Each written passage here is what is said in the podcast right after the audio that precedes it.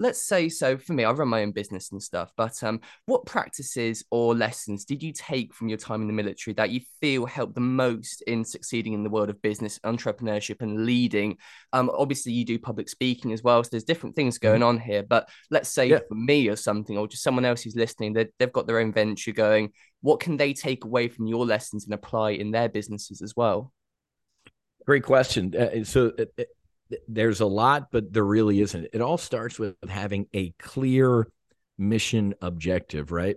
When I'd go into companies and you know teach them how to debrief, when I do, do keynotes or I do follow on business consulting, it's pretty amazing to me when I teach them how to debrief.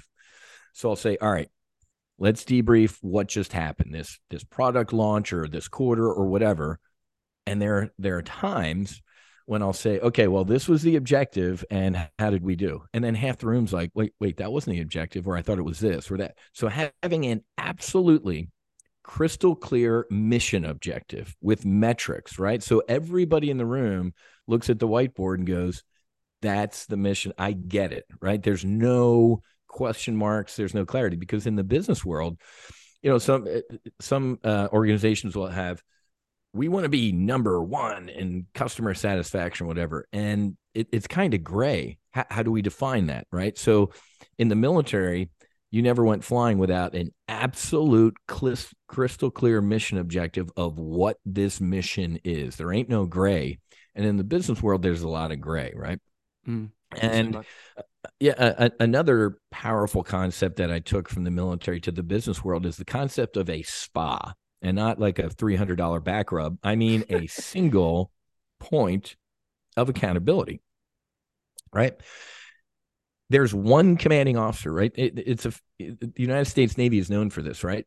If an aircraft carrier runs aground, it doesn't matter if the commanding officer was sleeping, eating, talking to a sailor in the engine room, she or he is fired mm-hmm. right? And people really don't understand that. Well, the guy driving the boat, or no, no, no, no, no. Somebody has to be in charge. Single point of accountability. In the business world, people are very comfortable with multiple points of accountability. When I was at that trading firm, I remember one day we were, for whatever reason, we were having problems getting quotes from the Philadelphia exchange to our trading floor, and we lost like four million bucks. And the owners of the firm were like, this was like first week I was there they're like, Whiz, can you look into this? I'm like, yep. So after the trading day, I got all the tech people together in one room and I was like, okay, let's start our debrief. Uh, who's responsible for getting quotes from the Philadelphia Exchange to this floor? And you could hear crickets chirping. I'm like, looking around the room, I'm like, um, did I stutter? I'm like, who's responsible for? And after, uh, uh, you know, a, a little bit more silence, this one guy's like, well, you know, I kind of do this and she does that. And then this guy, I'm like, stop talking. Who has 51% of the vote?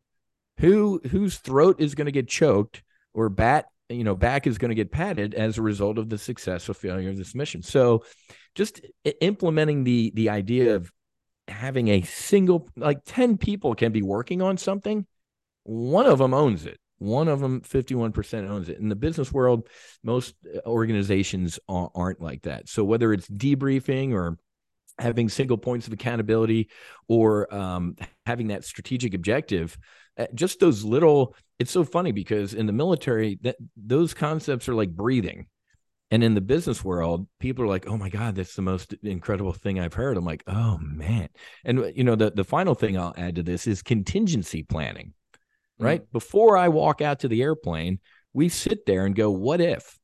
What if my engine fails here? What if the fuel tanker doesn't show? We what if our plan to death? The time for me to figure out what I'm going to do if I get shot at by a missile over Afghanistan is not when I get shot at by a missile over Afghanistan. I sit true. in the air conditioning, sipping on my Diet Coke, deciding what's if something goes wrong during the execution of this mission. I already thought through it right? It's it's really interesting that you know people. If you ever listen to you know tapes of air to air engagement, you know usually everybody's pretty calm, right? It's pretty calm because we briefed all of this. The only time you hear like elevated voices is when what happens? Something ain't going as briefed, right? But the vast majority of the time, the final part before we you know, before I go on a business mission or or, or flying an airplane is the contingency planning. The time to figure out what to do if something goes wrong ain't when it goes wrong. So just these basic blocking and tackling things that I did in the military, applying them to the business world was like sliced bread. It was the coolest thing in the world. And I'm like, man, you guys, this ain't that hard. so true. And um, yeah, I re- I really feel that because I've been in sport for a while too. But more more so than that, I've spoken to some people on the podcast who do parkour, free running. You know, the guys who are on skyscrapers and tall buildings and stuff, jumping roof gaps and stuff, yeah. crazy stuff. But I, I always I always ask them, how do you conquer that fear of it, and how do you how do you actually commit to something like that where your life's on the line? And they've always said it's all about the contingency planning, it's all about the preparation and stuff. They're yep. so clued up on what they're doing. They're so aware of everything that could happen and exactly how it needs to happen that they just that fear just diminishes. And um another really good point you made there as well. I always found i've heard this advice before as well but um when starting companies and stuff and with anything where there's accountability involved it's so important to have that 51% not 50-50 because then exactly. pe- people just are at each other's throats and then there's so much conflict from that 50-50 it's so important to Correct. have that that that defining ownership factor to it, isn't there? So you know exactly who's yep. responsible. Um, and the other thing I thought as well was that doing tennis and with my business and stuff, and even this podcast, so important to have those short, medium, and long term goals. And what you mm-hmm. said uh, about the goal setting and stuff too, so true, so true. And the thing about really defining that mission plan as well is that when you when you start to break it down, you've got all these things. You know exactly what needs to be done, what needs to be done to do it, and the contingencies and everything. Time gets so much more used in such a more efficient way, and um, mm-hmm. I've always found that, especially it's like when when you start running around like a headless chicken trying to do a project and stuff, and you just don't know exactly what needs yep. to be done. Then it, it just it's a killer for time. Yeah, and it, people burn out in a tactical organization, right? If people show up to work every day and they don't even know what they're doing for lunch, let alone their year mission objective, people burn out, mm. right? Running around with their head cut off, they can't. They just got their rusty machete and they're hacking it out in the woods, man. instead of like knowing, you know, who's up in the tower mapping out here's the road over here that that we're going to do. So if if you don't have all that stuff mapped out people get burnout and also people stop to care stop caring right? Yeah. if they're like i don't even know why i'm here. What you know what am i aligned to? So you're right the more clarity you can provide people it actually frees up a lot more time right? Instead of just busy work. So true.